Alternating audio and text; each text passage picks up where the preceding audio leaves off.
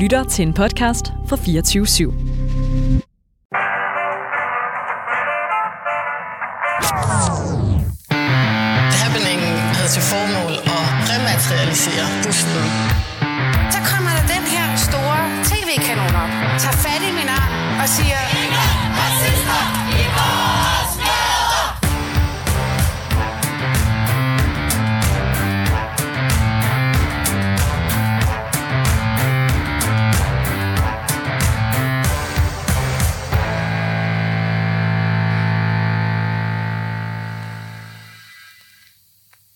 Bye booty, heroin chick is back. Sådan lyder overskriften fra New York Post fra forrige uge. Den tynde heroin chic krop fra 1990'erne og de tidligere nuller er ved at gøre comeback. Sådan lyder det i hvert fald i artiklen, der blandt andet nævner Kim Kardashians vægttab som bevis for tendensen. Men er det rigtigt, at modebranchen igen er blevet besat af size zero, eller har vi i dag meget mere fokus på sundhed og ja, kropspositivisme og inklusion til at begynde at dyrke den tendens endnu en gang? Det skal vi tale om i anden time af Baby og Boomer. Mit navn er Phyllis Jassar, og velkommen til. Og dagens boomer-medvært, ja, det er jo dig, Bubber. Jamen altså, det er det, men jeg opfatter mig ikke som en. Men det er godt, at du bare afskriver dig fra titlen. Jamen det gør jeg ikke, det gør jeg ikke, og, og vi har jo diskuteret den, og, og, og jamen, jeg forstår bare ikke rigtig hele konceptet, og jeg synes også bare, at det er sådan lidt, du ved, og så bliver man sat i en bås, og så skal man bare være sådan, fordi det, det overgår jeg ikke, at være i en bås. Okay, jamen, så må du springe rammen for, hvordan man... Jamen, og, og, og det er det, og det har jeg brugt hele mit Hvordan, liv på. jamen, så skal jeg lige vende mig, eller henlede opmærksomheden på vores deltager i dag. Øh, Jeg præsenterer lige, jeg har nemlig øh, Christian Hansen med, du er Creative Director på modemagasinet Kostume. Det er korrekt. Og, øh, og velkommen til, og så har jeg også dig med nu Messmann, øh, rådgiver fra brands og modevirksomheder, og du ved en hel del om branding og forbrugeradfærd samt fremtidens mode. Hvad, hvordan vil I klassificere en boomer? Jamen, altså, jeg stod lige og tænkte, det var sådan pænt boomeragtigt øh, sagt, det der. Øh, jeg ved ikke, er en boomer. Altså hans forsvartale. Yes. Øh, det er sådan lidt Karen-agtigt, måske. Ja. Øh, Ved du, hvad en Karen er? Det er sådan en soccer mom, der altid brokker sig. Du kan godt se forbindelsen måske her, Nej. som Christian. Hvorfor, hvorfor synes du, det er karen hvis jeg bare lige må ja, men det, er spørge? jo, det er jo i hvert fald... Øh, det, sådan er vi alle sammen. det der med, at når vi bliver sat i bås, så vil vi jo ikke være i den bås. Mm. Det tror jeg er de færreste, der synes, at det er super duper mm.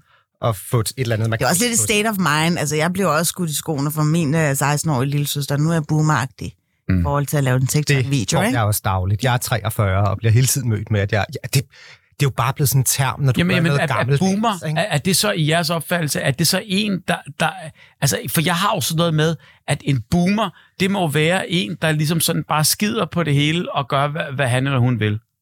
Og det er en Karen, tænker jeg. Altså, en Karen, det er, hvor man ikke kan se ud over sin egen næsetip, hvor man ligesom ja. skaber en scene, fordi at ens egne individuelle behov måske ikke lige er blevet opfyldt. Ja.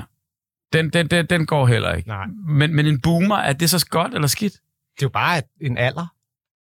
Jamen, jamen så kan man Der er jo måske ikke... også nogle sociale, altså øh, specifikke øh, adfærd, altså der er nogle koder der, som man ikke altid, altså vi, det kom jo lidt, der kom lidt fli ud af det i forhold til, hvordan du forholder dig i forhold til MeToo for eksempel. Ja.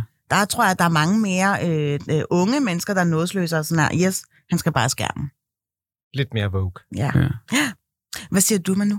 Hvis vi lige fuldender Ja, cirklen. jamen altså, øh, jamen altså hele det her, det er jo sådan lidt det med, at vi har behov for at, at putte hinanden i, i kasser, og jeg synes, at ja, selvfølgelig så skal vi ikke øh, være i de her kasser, men det er jo vores måde at prøve at forstå vores omgivelser og forstå os selv. Mm. Og jeg synes, det der er godt ved hele det her boomer-koncept, hvis man skal sige, der er noget godt, det er, at vi bliver bevidst omkring de her sådan bias, vi render rundt med. Ja. At vi alle Altså sammen har... blinde vinkler, ikke? Præcis, ja. Vi har nogle forforståelser. Og, øh, og det synes jeg er rigtig vigtigt, at vi sætter fokus på det, Mm. mm. og bliver bevidste om, jeg har jeg, det her synspunkt, jeg står her, jeg har den her krop, jeg har den her opvækst. Hvilket udsyn har jeg så? Hvordan betragter jeg verden? Og det er det, enig. som jeg Mm. synes, det kan være godt for. Og det, det, det, det er boomer. Det, det, det, altså jeg, jeg er ikke helt øh, fuldstændig opdateret på... Øh, Nå, men så er man jo boomer alle, på alle aldre. Ja, jeg vil Det kan man, man kan godt være at udvise boomer-adfærd, selvom du er, ja, jeg er jo 31 år gammel, så kan jeg jo godt Jo, men du blinde ser jo også verden ud fra, fra, fra, fra der, hvor du er. Ja, Og det er jo det, som mm, altså, Men jeg så- tror, altså selve altså, boomer-præmissen er, at jeg er måske mere har en, en opvågn af, hvilke sociale uretfærdigheder der er, og jeg er bevidstgjort om, at der er en masse blinde vinkler, som den forrige generation måske ikke har haft med i ligningen. Og som vi alle sammen har. Ja. Ja. Altså jeg tænker, vi har alle sammen blinde vinkler. Øh, jeg er mand. Jeg forstår ikke helt, hvad det vil sige at være kvinde. Øh, bare slag på tasken. I er alle sammen heteroseksuelle. I vil ikke sige, hvad, vide, vide, hvad det er at være bøsse. Mm. Øh, nogle af os er super gamle. Vi ved ikke, hvad det vil sige at være ung. Øh, lige om lidt skal vi snakke om hele det her med krop. Jamen, hvis ikke man har en super øh, kurvet krop, så ved man jo ikke, hvad det vil sige. Øh, da, da, der havde jeg i hvert fald sådan en kæmpe aha-oplevelse under hele det her Black Lives Matter, fordi jeg har aldrig set på mig selv som en racist, for eksempel. Men der er ingen tvivl om, at jeg er bleg som øh, nyfalden sne og er vokset op i et land, hvor, hvor det sådan flertallet er. Jeg har da en masse strukturel racisme inde i mig, som jeg ved at blive bevidst om de her blinde vinkler, kan vælge at sætte mig fri af. Det er jo så den kulturændring, som jeg synes, at det er programmet jo mere eller mindre ja. Lever op Mm. mm. til. Det kan du godt skrive lidt under på, ikke på mig? 100 procent. Altså, jeg mener bare, vi ser jo øh, øh, verden ud fra øh, den næsetip, vi nu øh, gemmer os bag. Og, og, og det, det er der jo ikke nogen, der kan gøre noget ved, eller for, eller alt muligt andet.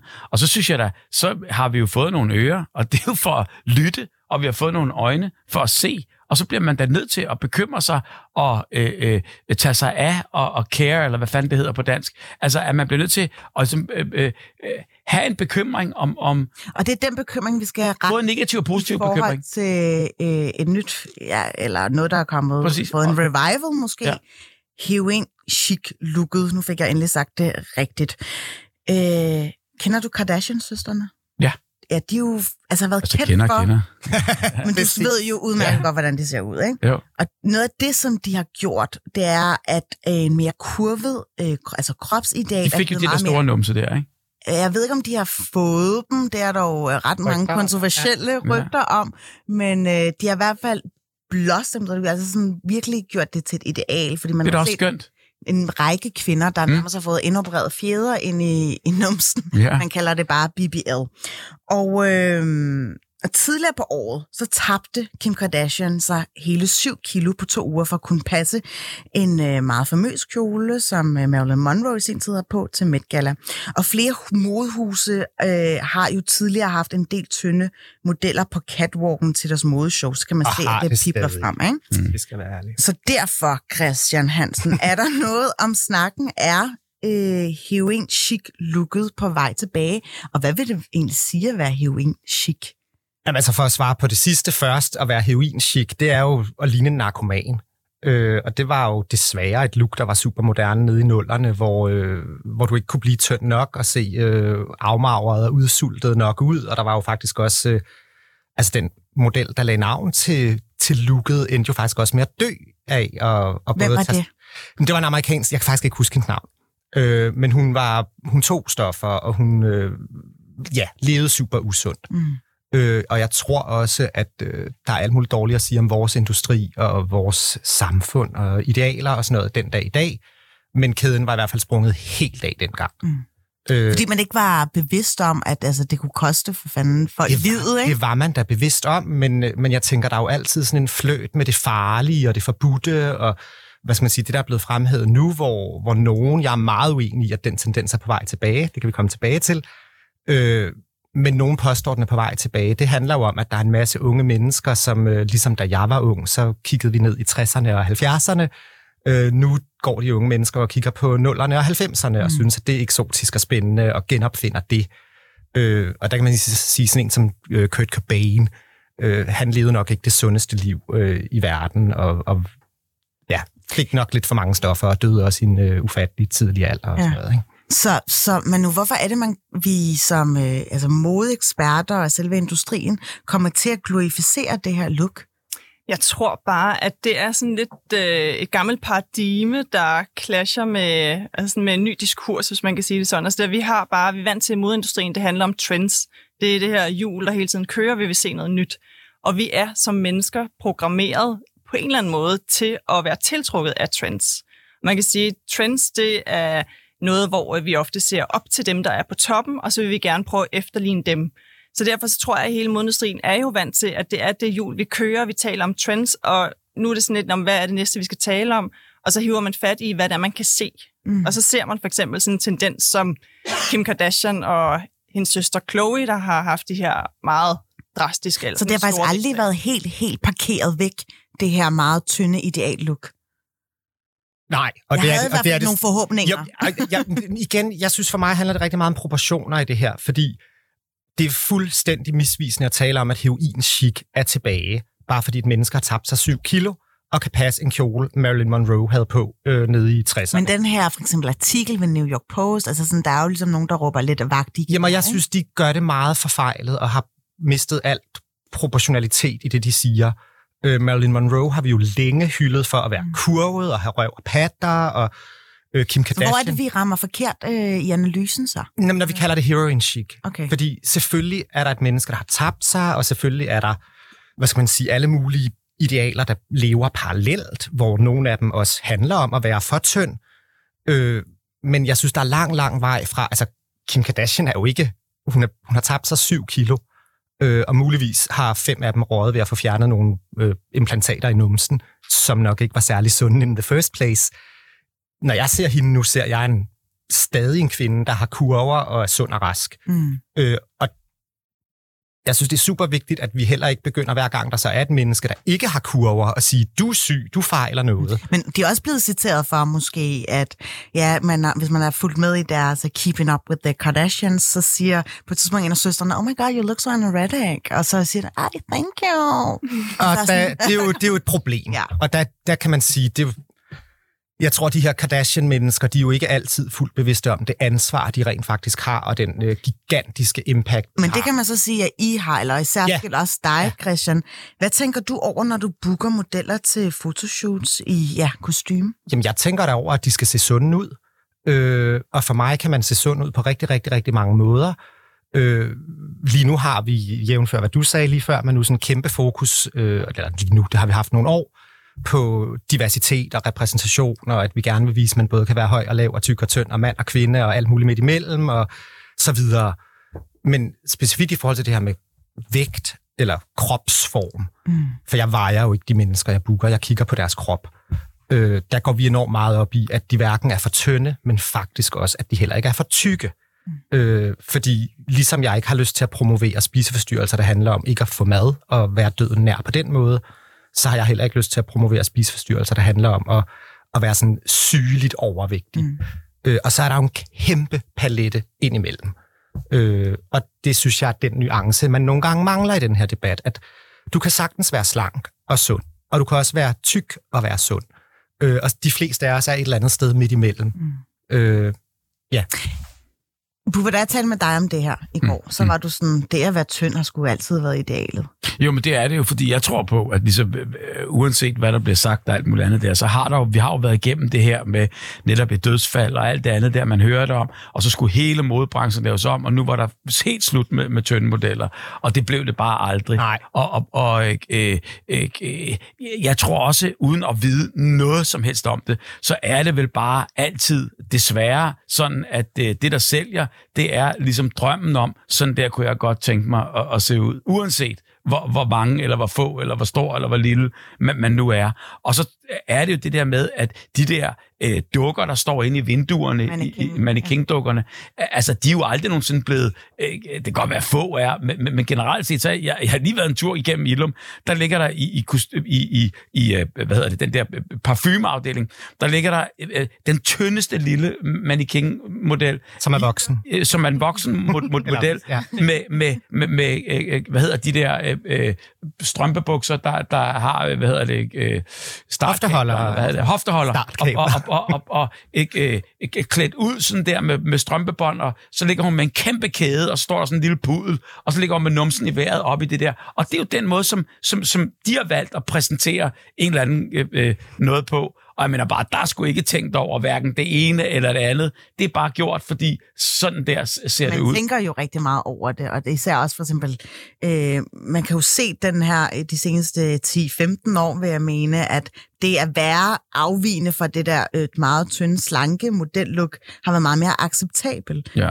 Men nu kan du lige fortælle, eller kom, tage os med ind på den rejse, som modbranchen måske har, har gennemgået, den her inklusionsproces. Ja, altså man kan tale om sådan helt universelt, altså sådan på tværs af hele kloden, og mest i den vestlige verden, så har det været sådan, at vi hele vores bevidsthed, den er øget, altså den er åbnet sig op. Vi er ligesom steppet op på, på niveau, og det er jo heldigvis det, som vores befolkning gør. Vi bliver klogere med tiden. Mm. Og inden for de sidste, ja, de er, som du siger, cirka 10 års tid, så er vi jo blevet meget mere rummelige omkring etnicitet og kropsformer og størrelser og vægt og alt det her. Men hvorfor er det, at vi ikke var det for ja, 50 år siden? Jamen, der var meget mere frygt. Altså, der er meget mere frygtbaseret. Og, og igen, det her med trends, det også handler om frygten for eksklusion, altså for at blive ekskluderet af fællesskabet. Og det er jo sådan en mekanisme, vi har Jeg programmeret. synes bare, det er sjovt, det der med, altså, som du selv benævner med trends, at man bare lige pludselig øh, kollektivistisk øh, Mm. bare vedtager, okay, nu er det faktisk også moderne at have lidt røv. Mm. Mm. Hvordan når man frem til den? Man kan sige, at konsensus. det er jo lidt ligesom altså alle ændringer og dynamikker i samfundet. Det er lige pludselig nogle små ting, der dukker op rundt omkring, hvor der er nogen, der tænker, at det her det kan ikke være rigtigt. Ligesom man havde slaver for mange år siden heldigvis. Og der er nogen, der ligesom tænkte, okay, nu er det ikke i orden det her. Man ser jo oprør alle mulige steder. Og det var det samme også, kan man sige, der skete stille og roligt med det her med kropsformer. At der er tænkte, det kan ikke være rigtigt, at vi skal passe ind i den her kasse, ellers er vi ikke værd at elske. Og Ellers- hvordan var modtagelsen fra, fra modbranchen der? Der kigger jeg bare på jer begge to. Altså sådan, var man omfavnende og tænkte, her ja, nu er der skulle plads til alle? Jeg tror, det er smittet Mod- lidt af. Altså, Jamen, altså- man sådan lige... modebranchen agerer jo ikke entydigt. Modebranchen består jo af mange millioner mennesker globalt set. Øh, og der er jo stadig, synes jeg, nogen, der er vanvittigt konservative, eller hvad skal man sige, holder fast i et eller andet øh, dumt ideal. Og så er der mindst lige så mange, og det er jo nok det, der, der gør, at en tendens, eller en, øh, en norm, eller en mainstream, eller jeg synes, du brugte lige før Bubber, ordet drøm, fordi det handler jo om at skabe og sælge drømme og idealer. Mm. Men Øh. den drøm er jo så blevet, nu kan alle jo få lov til at... Øh, Den er i hvert fald blevet meget mere inkluderende. Drømmen er blevet meget mere inkluderende. og Den er meget mere og mere folkelig, men det er ikke også en god ting. Ja, det synes jeg da ved Gud, det er. Mm, Øh, det, godt. det, det er da rigtig godt, at øh, hvad skal man sige, at de idealer, som vi på kostyme er med til at skabe, og som alle mulige aktører, øh, jeg tænker også, vi, vi kan prikke lidt til nogle idealer i det her program. Øh, det er da super godt, at de drømme og idealer er inden for rækkevidde for mm. Mm. mange flere mennesker. Øh, og så kan man sige, at total inklusion er måske ikke øh, et ideal, fordi øh, skal vi så også øh, hylde alkoholisme og stofmisbrug og anoreksi osv. osv. Nej, det skal vi jo ikke. Øh, så jeg synes også, det er helt fair, at der er en, et, hvad skal man sige, at inklusionen stopper et sted. Mm. Øh, og dermed ikke sagt, at de mennesker ikke har ret til at leve, og at vi alle sammen tager os godt af dem. Men, men også der lever af at skabe drømme. Øh, altså jeg er... Men, men jeg synes bare, altså i selve bevidstheden om, at okay, der er nogle af de her modeller, som faktisk ikke trives i at være tynde, og de har måske ikke de sundeste madvaner, at der lige pludselig er kommet den der opvågen også, altså i forhold til at inkludere nogen, der til dels også kan være usunde, som du siger, måske er lidt mere bredhoftet, ikke? Nå, men det behøver ikke at være usundt at have en bred hofte. Altså det er der jo vildt mange mennesker, der har, uden at være usunde. Jeg tror, der er to aktører i det her, som hvad skal man sige, vores inklusion og vores hensyntagen gælder. Mm. Det ene, det er det brede publikum, offentligheden, og så er der, nu nævnte du lige modellerne, det er jo, det er jo en anden aktør i det her. Det er jo en, Virkelig sat på spidsen nu. Ja. Det kan jeg jo godt lide at være, ja. ved buber. Øh, det der med, øh, altså modebranchen afspejles jo også af udbud og efterspørgsel om, hvorvidt det bliver et marked. Vil I vurdere, at der har været et større marked for den øh, naturligt slanke, tynde model, end der har været for eksempel dem, som lige er kommet ind af bagtrappen, og som altså er lidt mere fyldte ud? det forstår jeg ikke helt, det spørgsmål, tror jeg. Altså øh, i en årrække, hvor vi netop har dyrket det tynde og slanke, Ja. og det er jo nok måske været determineret af, at der har været et marked for det. Ikke? Ja. Ja. Det var det, som forbrug Nu forstår jeg det spørgsmål.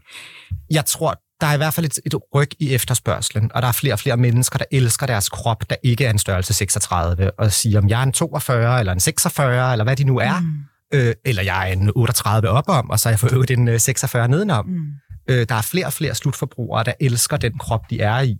Øh, og det er jo en, hvad skal man sige, en udvikling, vi skal bakke op om og støtte op om. Men slækker man så ikke lidt på det der eksklusivitet, der er ved, ved trends, at man lige pludselig kan se nogen spangulere noget tøj, som de måske ikke har den rette, siger jeg i godseøjne, kropstype til?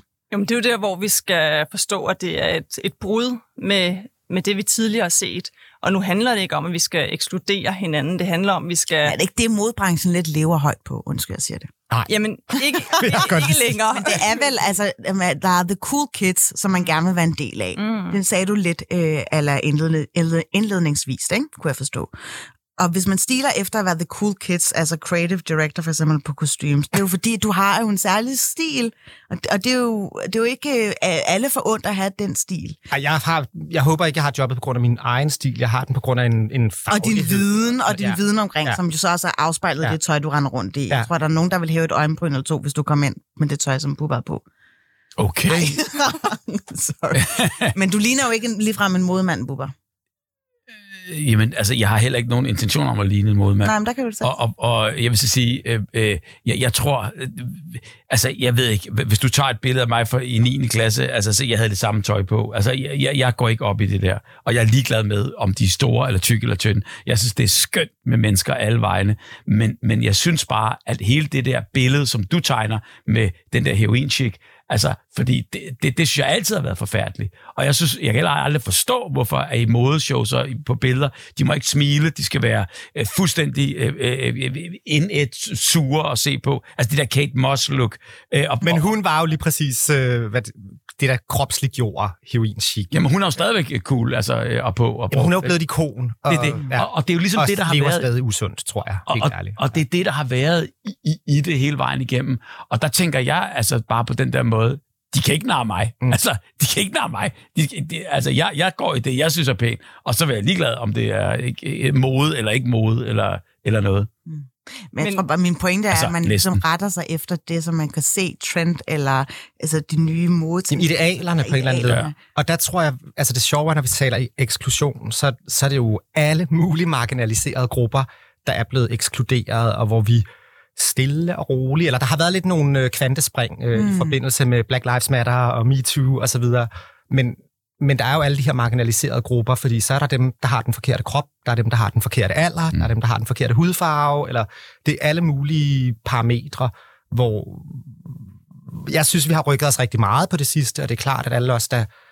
Altså, jeg er meget bevidst om det ansvar, jeg bærer i forhold til ikke at, øh, at Og reproducere. ja, reproducere super dårlige idealer, der giver folk øh, sygdomme og diagnoser og alt muligt. Men, men det tror jeg ikke, jeg er den eneste, der er. Mm. Og jeg tror, der er mange, der rigtig gerne vil bidrage til, at, øh, at det her ændrer sig mm. i en, i en Jeg ved i hvert fald, retning. at mange kendte, både i USA og herhjemme, har været ude og kritisere den her artikel, som jeg refererede til. Øh, en af dem er skuespiller Jamila Jamil. Hun gik viral med følgende kommentar på sin TikTok. Det kommer her. No. We tried this before in the 90s and millions of people developed eating disorders. I had one for like 20 years. We're not doing this again. We're not going back. Our bodies are not trends. Our body shapes are not trends. Fuck off. Ja, det er No. rimelig øh, grovkornet. Øhm, fuck off lyder det nemlig for den 36-årige skuespiller. Men jeg har lyst til at spørge jer, har hun ret i, at kroppe ikke skal behandles som trends? Absolut. altså, hvad siger du med nu? Ja, altså kroppen, den skal absolut ikke være en trend, fordi så er det, at øh, vi kommer ud i nogle problemer. Og det er derfor, jeg synes, at øh, det er meget problematisk, at sådan en som Kim Kardashian, det som du sagde før, Christian, med, de er måske ikke helt bevidste om, hvilket ansvar de bærer, fordi Kim Kardashian sagde for nylig en af de populære afsnit her, mm. at øh, hun er en shapeshifter. Og det er som om, så lige pludselig, om hun er en, der kan skifte form, ligesom hvis der man skifter tøj. Og det er jo helt sindssygt egentlig det er pervers. at sige det. At, at sådan, fordi at de, har, de sagde, at de var kritiske omkring, om hun kunne passe denne her Marilyn Monroe-kjole. Mm-hmm. Og sagde hun, det skal de slet ikke øh, bekymre sig om, fordi jeg kan skifte krop anytime. Og det er jo, fordi hun har adgang til nogle ting, som vi andre ikke har adgang Altså til. privilegier til at få træne og spise på en ordentlig og hun kan måde, få en operation øh, Ja. ja. altså, senere på eftermiddagen, og så har hun en ny form. Ja. Altså hvis det var, hun ville have horn i panden, så kunne hun få det. Så, så det er det der med at... Øh, Det kan vi jo også godt bare se blive afspejlet i skønhedsindustrien, eller altså plastikoperationer. Der har jo Præcis. været en stor andel af kvinder, der lige pludselig gerne vil ja, få større bryster eller større øh, bagdele, alene på baggrund af hende. Så det er jo en Præcis. trend. Ja, og det er jo det, der er problematisk, at vi begynder at se kroppen som noget, vi kan skifte. Det der med den der kropsforanderlighed. Fordi vi har jo noget, en fysisk krop, kan man sige, som er, som vi er blevet født, og den kan vi manipulere med på mange forskellige mm. områder. Vi kan have hele plastikkirurgien, som vi kan arbejde med. Vi kan, have, vi kan træne, vi kan med vores kost, og vi kan have, også med vores beklædning ændre kroppen. Og det er noget, vi altid har gjort. Altså flere flere tusind år har vi jo arbejdet med at manipulere den her krop. Mm. Men vi skal jo væk fra det her med, at vi skal fjerne os fra os selv. Altså som om, at den ikke er god nok, kroppen. Og det er jo det, der er udfordringen her. At vi skal have den her at hvile i kroppen og have den her rummelighed i samfundet. Mm. Og, og det er jo det, der er, jeg synes, der er det ærgerlige. Og da jeg så det billede, der var et billede, der lige florerer lidt på nettet for tiden med Kim Kardashians net før efter billede, Ja. hvor man kan se, at hun har tabt sig utrolig meget. Og hvor jeg tænkte, det, der er rigtig ærgerligt her, det er jo, at der er et forbillede, der lige pludselig er væk. For alle de kvinder, som ikke... Så den jo bare afløst af et nyt forbillede, ikke? Præcis, men det er jo det, der er ærgerligt, hvor at man skal jo have noget, man kan spejle sig i. Og det er jo meget få mennesker, der kan spejle sig i det her helt, helt slanke. Så derfor var det så dejligt, at der var nogle forbilleder rundt omkring, som kvinder, der havde flere former, kunne spejle sig i dem. Mm. Altså, jeg er enig i, det er super problematisk, at hun skifter form og, og sådan noget, men, men jeg synes jo faktisk ikke, at den krop, hun har nu, er super slank. Eller, altså, undskyld, hvad hedder det sådan, eller jo, den er super slank, men den er jo ikke creepy tynd. Nej, Øh, hun er Man kan slank se kvinde. hendes øh, kravben og så Ja, videre. Jeg kan også se mit kravben, og jeg burde da måske da- lige samråd med lægen tabe mig Men 6 alle kilo. kan jo sådan noget. tabe sig, har jeg hørt Dennis Knudsen engang sige. øh, altså, men, men, men det, det korte lange, det er jo også det der med, altså, og, og det mener jeg sgu, altså det der med, at øh, skal vi skyde alt skylden over på øh, Kim Kardashian, og så er det hendes skyld. Altså, du ved, øh, der er jo en tv-producent, der prøver på hende- på fjernsyn, fordi der er nogen, der ser på. Altså, du ved, det man kan sige, det er jo bare, at det, alting starter jo inde i os selv. Og hvi- hvis man har en, en, en, en, en, en selvsikkerhed, og hvis man har øh, øh, et selvværd, der gør, at øh, jeg, jeg skal sgu ikke proppe øh, øh, ting i min numse men for det er jo at gøre ikke den større alle, der er lige Nej, så men det er der, den starter. Det er der, den starter. Og- Jamen, så starter den også ved, at der er både Kim Kardashian og et produktionsselskab og alle mulige andre Præcis. aktører, der har et særligt ansvar. Yes, men, men det man kan sige, det er bare, dybest set, så er du selv ansvarlig for dig. Altså, du er, og du er, altså, vi er alle sammen dy, dybest set selv ansvarlige. Og så kan de proppe hvad som helst på fjernsyn. Og fordi, at der er en, der springer ud fra et højhus i, i, i et eller andet der, så har jeg jo ikke lyst til i morgen at gå ud og springe ud for, for det samme. Mm. Men derfor bliver vi nødt til at sætte en advarsel, fordi sådan er vi kommet i vores samfund. Det her, det må du ikke prøve derhjemme.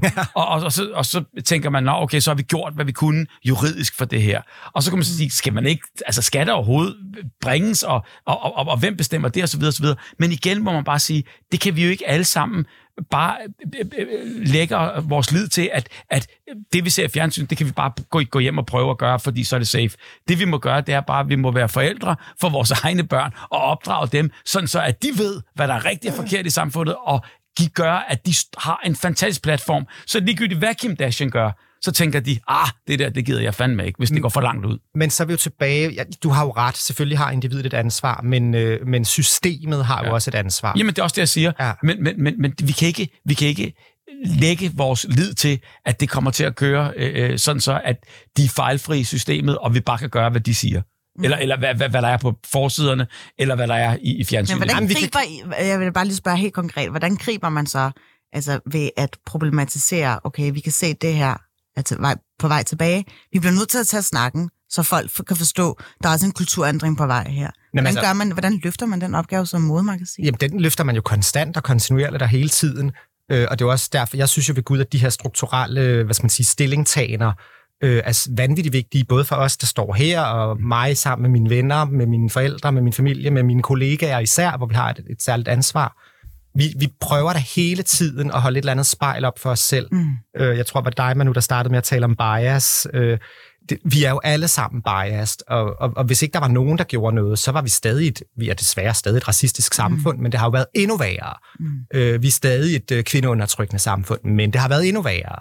Hvis, hvis ikke der var nogen, der indimellem øh, hvad skal man sige, bakket op om nogle strukturelle ændringer, Mm. så ville vi jo stadig bo i et land, hvor, øh, hvad ved jeg, hvor, hvor kvinder blev undertrykte, og sorte blev undertrykte, og tykke blev undertrykte, og så videre, så videre, så videre. Men kan I sige det der med, at der var jo nærmest øh, jubel over alle parametre, da man ligesom så, ej, var det dejligt, nu kan en, øh, en bredhoftet model også øh, være på forsiden af Vogue, ej, var det dejligt. At den tendens har måske været mere, altså omgivet af en vis positivisme. Vi har jo selv øh, lagt det på kropspositivisme og dyrket det. Jamen, nu skal man bare være sig selv og øh, chubang, hvor er vi dog glade alle sammen. Øh, at den del af det har jo været øh, måske øh, mere bannerførende for, at vi har jo øh, netop fået inkorporeret flere modeller ind. Hvorimod nu, nu vender systemet så og henleder Siger nogen. Siger nogen. Ja. Og du, vil, du køber selvfølgelig ikke den præmis, skal Nej, høre. Nej, fordi jeg synes, det der med at kunne passe Marilyn Monroes kjole, er altså ikke ens betydende med, at du er vanvittigt tynd. Hun er i årtier blevet hyldet for at være den smuk kvinde med kurver, Mm. og hun var altså 11 cm højere end Kim Kardashian. Så, så det svarer jo til, at der er et barn, der kan passe noget voksentøj, Mm. og så siger vi, at hun er vanvittigt tynd. Øh, Men summa summarum er jo bare, at den her tendens så gør, hvis vi skal tro New York Post, og nu, øh, ja, ja. nu vil jeg jo meget gerne have, at I skal give dem ret. Øh, men det handler jo om, at den, den øh, afmonterer jo ligesom hele kongstanken om, at nu er der plads til alle. For nu er der faktisk, det her look er jo kun appealing for en vis gruppe af kvinder, som kan bære og spise på den måde, hvor de ikke tager på. Hvordan kan vi ligesom få manifesteret, at, at der stadig er plads til begge grupper? Jeg tror først og fremmest skal vi slå fast, at den artikel, den skulle aldrig nogensinde have fået den hype, den har fået. Nej. Fordi det handler om en ting, og det er clickbait. Ja. Det handler om, at øh, vi vil gerne have noget opmærksomhed, vi vil gerne have, at der er nogen, der klikker ind, øh, ligesom ekstrabladet. Det skal være noget, der tiltrækker folk, og, øh, og det er det noget, der virkelig kan få vores PCK. Mm. Altså, Hvad er det vi- mest provokerende, vi Ja, kan sige? Præcis, Ja. ja. det er jo, at hele den udvikling, vi er gået igennem, den er ligegyldig, fordi nu er vi tilbage ved status quo. Så på den måde har det fået rigtig mange op af stolene, og, øh, og, og der synes jeg egentlig, det der så er positivt ved det, det er jo, at heldigvis ser vi jo, at ligesom skuespillerinden, hun siger, at det her, det skal simpelthen stoppe. Mm. Det er for dumt. Vi skal jo ikke til at spole tiden tilbage og proppe os ned i kasserne igen. Mm-hmm. Og det, som du også sagde tidligere, Felice, med, at du sagde, at det er altid det med den en lille eksklusive klub, vi ser op til dem, der sidder på toppen og er de seje. Men det, jeg oplever bare, det er, at på det seneste, så er der jo heldigvis sket det, at man kan have været til en eller anden fancy fest, og så sidder der eliten over et hjørne, men det er ikke dem, der har det sjovt.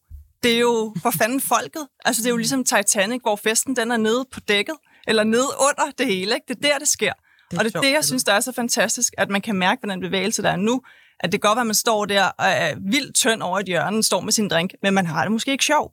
Så det er det her med... Fordi der er kommet nogle andre med til festen. Præcis. Altså, det, så i bund og grund, så handler det her måske om, øh, ja, det- den gode lange snak om privilegier, og det tab, som nogen privilegerede øh, masse lige pludselig skal give afkald på, ikke? Og det skal alle, altså det skal mænd, for at der kan være ligestilling. Det skal, på. mm. øh, det skal øh, også der er blege, for at dem, der ikke er det, kan... Altså, Mm. det er klart, at hvis der er en, hvis der er en ubalance, der skal balanceres, mm. jamen, så betyder det også, at der er nogen, der skal steppe ned fra deres pedestal. Mm. Hørte du det? Jamen, det, er- jeg, jeg er da fuldstændig enig i. Og sådan har det altid været. Ja. Og, og, og jeg er slet ikke uenig i, i, i noget af det.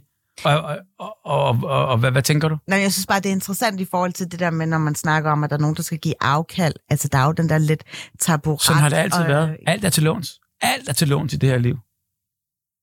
Godt. Og det, det handler om, det er bare, der hvor du så sidder, og det du så låner, der skal du bare opføre dig ordentligt, hele vejen igennem, og gøre dig umage.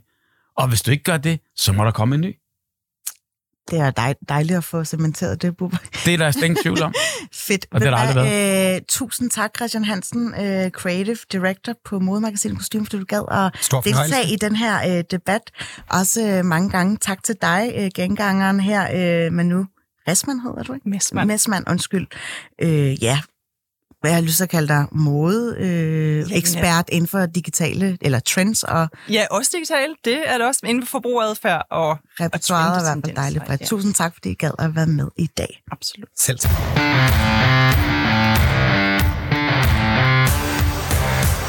Det er fordi, vi skal fortsætte med den næste debat, øh, og øh, du har jo øh, rigtig meget erfaring med at være forældre, men der er jo forskel på, hvordan du var forældre med dine voksne børn, og så forældre på, på den måde, som man er forældre på, når man har små børn, og i en ny, hvad skal jeg sige, tidsalder, ikke? Det er nyt hver dag.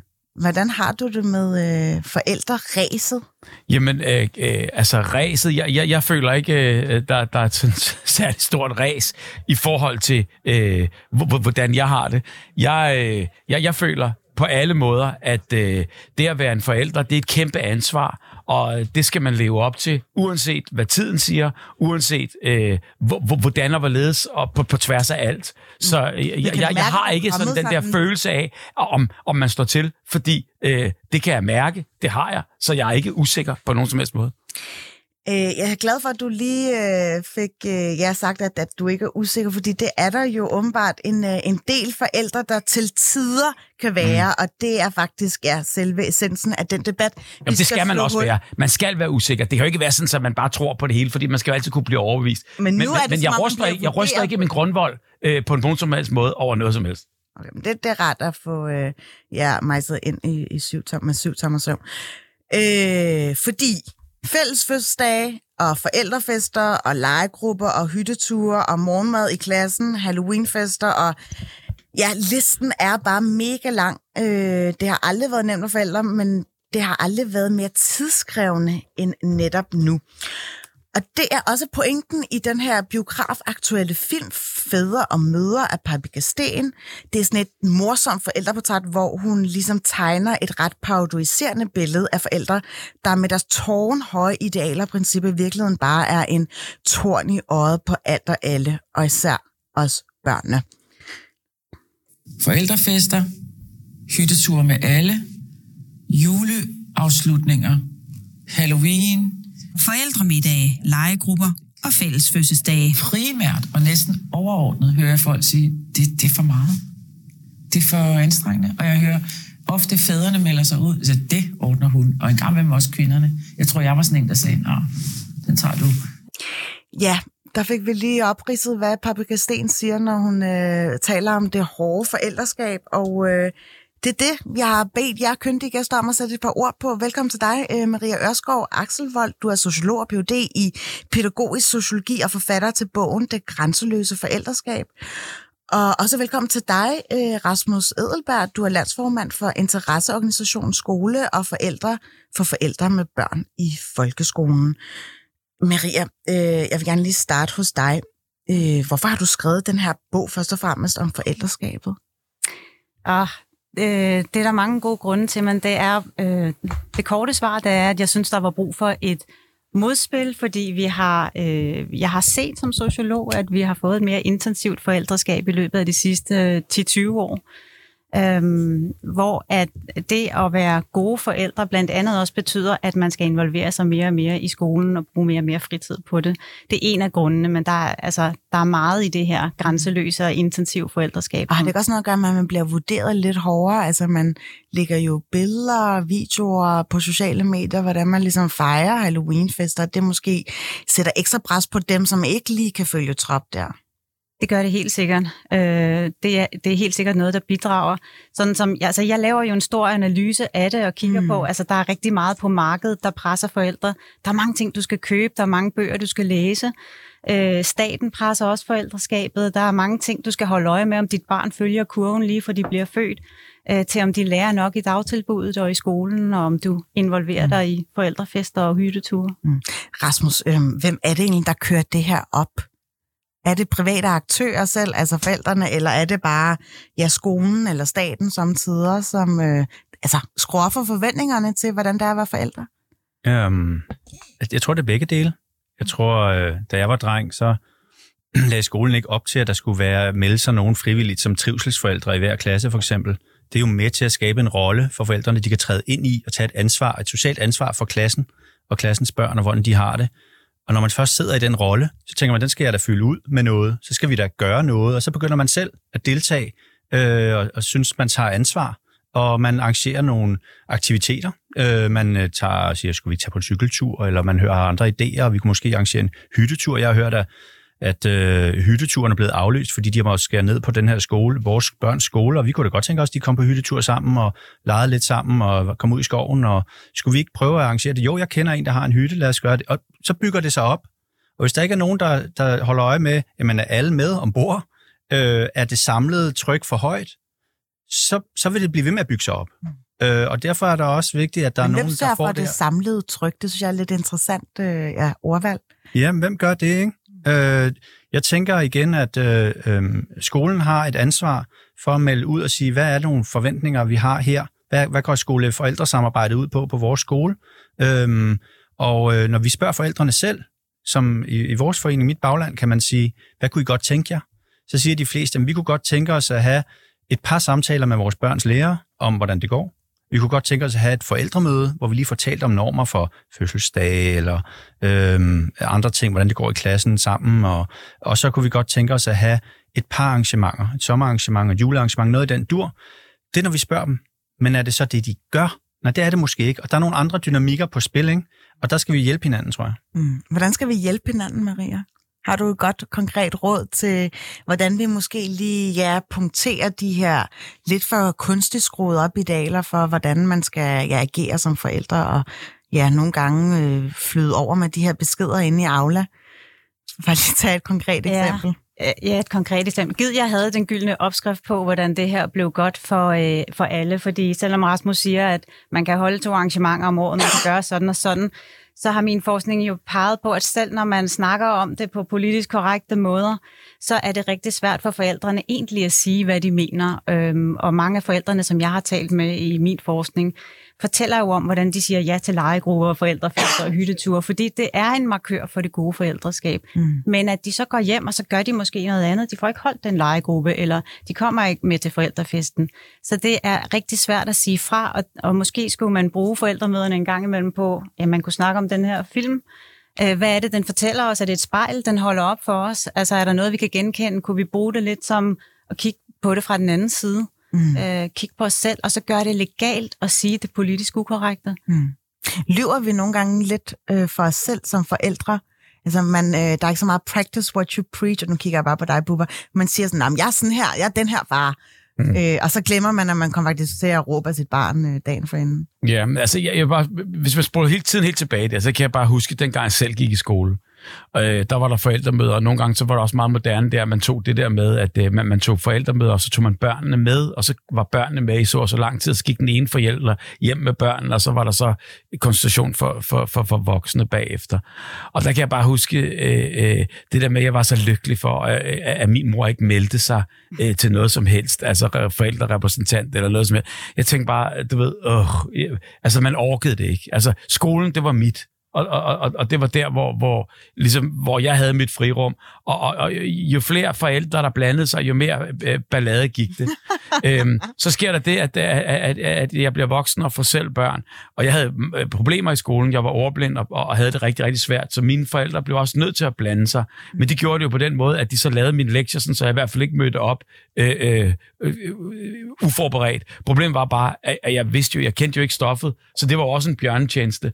Øh, og, og, og dengang var der ikke så meget fokus på ordblindhed, som der er nu, og så videre. Så, så der ville jeg måske have ønsket, at, at, at, at jeg var barn er nu, at, at alene af den årsag. Men, men det, man kan sige, det er, næste gang jeg så fik børn, øh, og de gik i skole, og det er efterhånden også vel øh, 30 år siden.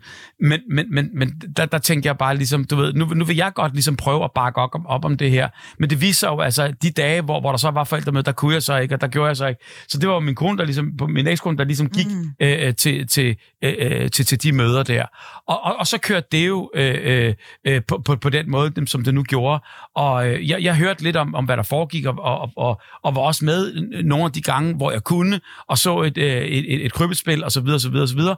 Men havde det fantastisk med at, at, at snakke med børnene, om hvordan det, hvordan, det foregik. Og de få, få forældremøder, jeg så har oplevet hen, hen ad vejs der, der tænker jeg bare, øh, øh, godt man ikke øh, øh, Involverer skal, sig. skal blande sig, eller involvere sig i det der, for det var noget af det forfærdelige, jeg har oplevet. Øh, øh, hvordan forældre sidder der øh, og prøver at argumentere for et eller andet, øh, øh, helt hen over, over hovedet på de der stakkels skolelærer. Og der, der, der synes jeg bare på en eller anden måde, at øh, selvfølgelig skal man blande sig, selvfølgelig skal man støtte op, selvfølgelig skal man være øh, bidragende med alt muligt andet, men det er ekspertisen i skolen, som ligesom skal have lov til at, at, at, at, at styre det her, medmindre den er helt gal. Fordi ellers må man skulle blive skolelærer, hvis, hvis man, hvis man vildt øh, øh, vil ind og blande sig. Der rører du lidt ved noget, som jeg faktisk havde forventet, jeg skulle spørge ind til. Ser vi en forældregeneration, der er med til at underkende lidt øh, altså skolelærerrollen? Det er, jeg spørger bare ude i rummet, så må altså, I gribe øh, den, hvis... Øh, Det er der sikkert ja. nogle øh, lærere, der føler, at de ikke bliver påskyndet nok, eller lærerne føler, at, og oplever i virkeligheden også, at øh, de, de bliver bombarderet med beskeder, og, og, og forældre, mm. der er bekymrede, og går det nu godt nok med mit barn? Og, så der er, jo, der er jo en sandhed der, kan man sige. Men når vi spørger forældrene, så siger 98 procent af dem, at grunden til, at de har meget høj tillid til folkeskolen, det er på grund af deres børns lærer. Så, så det brede, sande billede er, når du spørger, hvordan er relationen mellem forældre og lærer i dag, så er den tårnhøj. Skønt. Altså forældrene er vilde med deres børns lærer, simpelthen. Det er godt. Primært. Men Og, og så ser de så, at, at alligevel at de, kan de jo godt være bekymrede over, mm. hvordan det går med deres barn, eller hvordan de har det i Det klassen. skal man da også. Ja, selvfølgelig skal man det. Så, Men måske så det er bare ikke så enkelt, den vel? Det er jo ikke sort-hvidt. bekymring lidt ubekymret, eller den skal måske ikke øh, ja, være øh, grundlæggende øh, en måde, hvor, hvor man ligesom skrider ind, hvor der ikke er nødvendigt for, at man skrider ind, ikke? Der er jo sket meget i de senere år med Aula og så videre, altså, altså som han... Hov, må jeg må bede dig om at tale ind i mikrofonen? Undskyld. Der er sket meget i de senere år med, med Aula og så videre, som har gjort grænsen mellem skole og hjem langt mere flydende. Øh, og jeg kan da huske, det ikke er så lang tid siden, jeg så et, øh, et øh, opslag om, at lærerne i højere grad er presset af den her forældrekommunikation, og Danmarks Lærerforening øh, så en tendens, hvor lærerne simpelthen sagde op, når tonen blev for hård, og det kom mm. til at fylde for meget. Ikke? Så der er den her dans, man har inviteret op til, ikke? hvor det gode forældreskab også kommer ind og gør sig gældende, øh, og det hele bliver grænseløst, og, og hvor man måske har brug for at sætte nogle flere retningslinjer. Men plus i den der aula der, altså de, de går ud fra, at folk læser øh, side op og side ned hver evig eneste dag med, med, med, med alle de der informationer og alt muligt. Og, og, og, og hvis, i, i perioder har man simpelthen ikke tid til at sætte sig ind i det der. Og, og, og, og, og der, der er too much. Hvis der er et problem, så vil vi godt høre om det, hvis der er et eller andet. Men ellers alt det der fuldstændig nonsens, der bliver bare skrevet ud for, og, og, at man skal finde en eller anden perle i, i, i, i, i side op og side ned. Det er too much. Og det gælder ligesom, kan man sige, hele systemet, at der er for meget, at man sidder og noterer og skriver og dokumenterer. Men det er vel ikke i stedet for at lærerne, der fremsætter de krav. Det er vel forældrene, der pådutter dem, dem selv, at de skal være totalt 110 procent ind i, i materien i alle de her opslag, sådan som jeg hørte. Jo, men, men selvfølgelig vil de fleste forældre gerne, hvis de øh, kunne, kunne forholde sig til, hvis der, læreren, skolen fortæller dem noget, så må det jo på en eller anden måde være vigtigt. Hvis så pinger min telefon igen, så er jeg nødt til at tage den op og kigge. Var det her det vigtige? Eller øh, jeg får at vide, der var noget, jeg missede. Nå, for pokker, så får jeg da dårlig samvittighed. Mm. Så er der nødt til at være lidt mere på. Mm. Altså, så kan du sige, det er forældrene, der, der pålægger sig det selv. Jo, jo, men de gør det jo i den gode sags tjeneste, fordi der er en forventning et eller andet sted. Systemet melder ud, jamen, så må du da forholde dig til det. Mm. Altså, det, det er, hvis jeg printede elevplanen for mit barn, så ville den fylde 55 af 4 ark. 55 af 4 ark. Det er jo helt enormt mængder af information og byråkrati, du skal forholde dig til.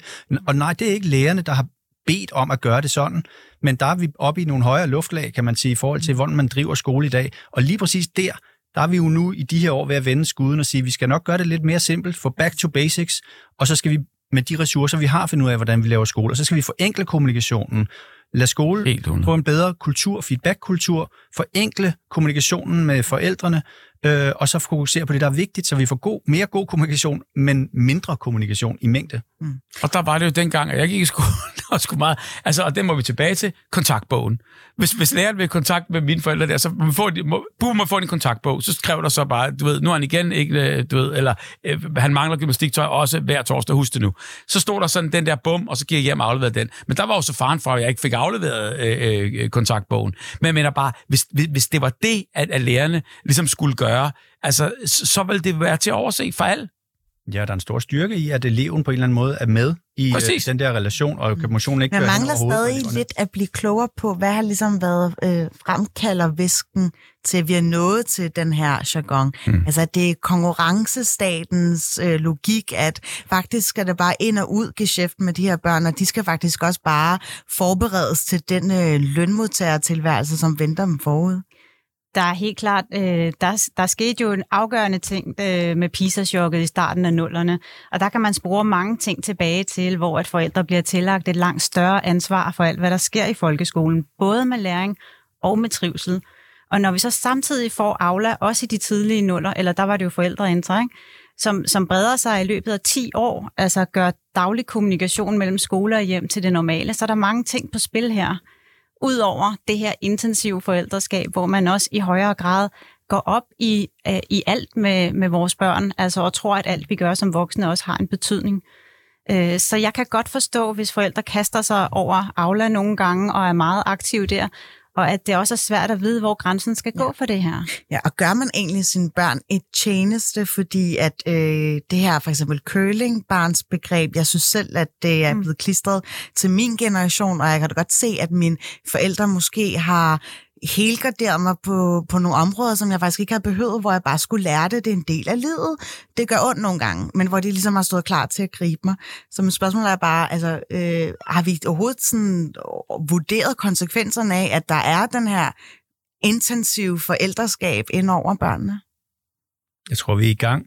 Men altså, jeg hører jo nogen, det særlige sådan, øh, måske generationen over os, øh, særligt typisk ældre mænd, men det kan også være en, en rasende filminstruktør, som siger, jamen forældrene skal sådan set bare holde sig helt væk. Vi skal tilbage til den autoritære farfigur, som giver drengen en klap på ryggen og siger, op på hesten, dreng, og så går han ellers på arbejde, og så må man selv klare alle sine problemer. Mm. Øh, og der er jeg nok lidt mere min egen generations talsrør og siger, jeg kan egentlig godt lide, at forældre er lidt mere nærværende. Altså jeg synes, kernen af at være forældre, det er at være nærværende og give sine børn kærlighed, så de har en tro på, at de er elskede. Hvis du kan det som forældre, så er du god nok. Mm. Og det tror jeg, mange forældre skal lige minde sig selv om, hvis de øh, bliver forvirret eller øh, afsporet i, at de skal alt muligt andet også.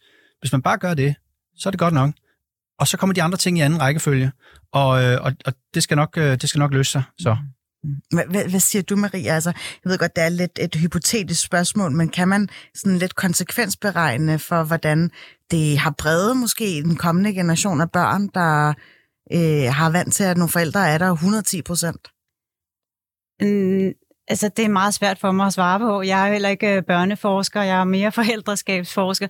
Men øh, jeg vil sige, at det her med curling-begrebet, det er jo ret sådan både misbrugt og misforstået, og ret, altså, der er måske i virkeligheden ikke ret mange, der er curlingforældre, og jeg øh, reagerer tit lidt modsat, når jeg hører det, fordi jeg synes, hvis, hvis forældre køler, så er der gode grunde til det som jeg, har, som jeg sagde før, at der er mange, der gerne vil noget med forældrene i dag, om det er mm. staten eller markedet. Der er rigtig mange, der gerne vil fortælle, hvad er god opdragelse. Jo, men vi ser jo også, altså der er jo øh, en ny generation af, af, af unge, som søger ind på videregående uddannelser, hvor det er deres forældre, der ringer op og spørger, mm. er min øh, unge kommet ind eller ej? Mm. Hvor når man går på en højere læreranstalt, kan man jo mm. så argumentere for, at der er du jo selvstændig, og du har selv valgt at søge ind på den her det er klart. Øh, uddannelse. Altså man ved jo så noget som, at overinvolveret forældreadfærd ikke er godt for børnene, ikke? som kan ende med at blive uselvstændige og små øh, narcissister. Øh, så selvfølgelig har det nogle konsekvenser, men om der er tale om en... Og jeg, og jeg er også klar over, at den der tendens findes med, at forældrene følger børnene længere ind. Vi siger, at barndommen på en måde er blevet længere. Og det er både i Danmark og i hele den vestlige verden. Men om der er tale om altså, sådan mere generelt problem, det er, det er jeg ikke helt sikker på. Jeg tror, at øh, der er en vigtig pointe i det her med øh, barndommen blevet længere og kølingforældre, eller hvad skal man sige, at man går ind og tager ansvar for børnene, hvor de måske burde være lidt mere selvstændige eller myndige. For som forældre står man selvfølgelig i det der dilemma mellem på den ene side at være nærværende og, og, øh, og til stede, og på den anden side øh, give slip og, være, og lade, lade barnet gå igennem sin frigørelse og blive selvstændig og myndigt øh, og voksen individ. Men der er jo også sket det, at børnene kommer tidligere og tidligere i skole. Og det, de laver i skolen, rykker nedad. Så det, de før lærte i første klasse, det skal de nu lære i børnehaveklassen. I gamle dage var børnehaveklassen en bro, hvor man legede og tegnede med farver, og man lærte at sidde på en stol. Det var en dejlig tid. Øh, det skal man lære i børnehaven nu. Og det vil sige, at, at før, og, og det betyder jo så, at hvis børnene ikke er modne til det udviklingstrin, der kræves af dem, så er de bagud. Mm. Og så virker de barnlige og umodne. Mm. Det vil præge hele deres skolegang.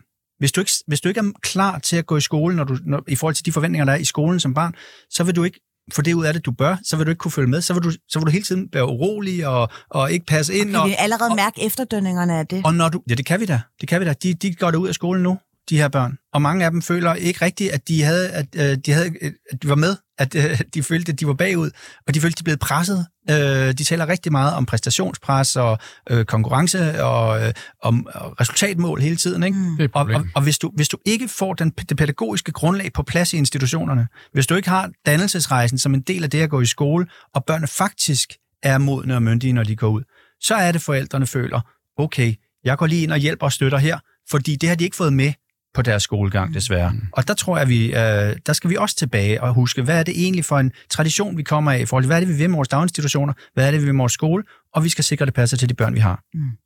Har du en sidste bemærkning, Maria? For ellers så tror jeg nemlig, jeg vil runde af. Jeg vil bare sige, at, at jeg synes, det er vigtigt, at vi ikke peger øh, fingrene af øh, forældrene, når vi snakker om, hvilke konsekvenser det har, at vi skal tænke meget, meget bredere, end at bare snakke om kølingforældre. Mm. Mm. Og så kan vi jo bare lige vide, at altså skolen er den største ressource, vi har i vores land i hvert fald. Mm. Og hvis man ikke tager sig sammen, og hvis vi ikke gør meget ud af den her undervisning, og finder ud af at gøre det endnu bedre, også lige så godt som det måske har været, fordi jeg tror, ligesom kan man sige, den er faldet ligesom sundhedsvæsenet, det er jo den eneste ressource, vi har, det, det er jo know-how. Så uddannelse er det vigtigste ressource i Danmark, det bliver fandme nødt til at kæle om. Mm. Og så må man også bare sige, at de børn, altså det er jo vores, hele vores fremtid, det er vores samfund. Det er det, jeg mener. Så, så, så det, det, det er både know-how og viden, men det er jo også de mennesker, der skal befolke Præcis, det er det vigtigste, det, vi overhovedet kan røre ved. Pas på de gamle, når de bliver gamle. Du har i hvert fald ikke været så gammel i det her program. Tusind tak, fordi du gad at være med øh, som boomeren, selvom du afskrev dig titlen. Øh, det har været virkelig sjovt at sende med dig, Bubber. I lige måde, tak. Du har lyttet til Baby Boomer. Nu er det blevet tid til nyheder. Kære lytter, du har lyttet til et program fra 24 /7. Du kan finde meget mere modig, nysgerrig og magtkritisk taleradio på 24 7 appen Hent den i App Store og Google Play.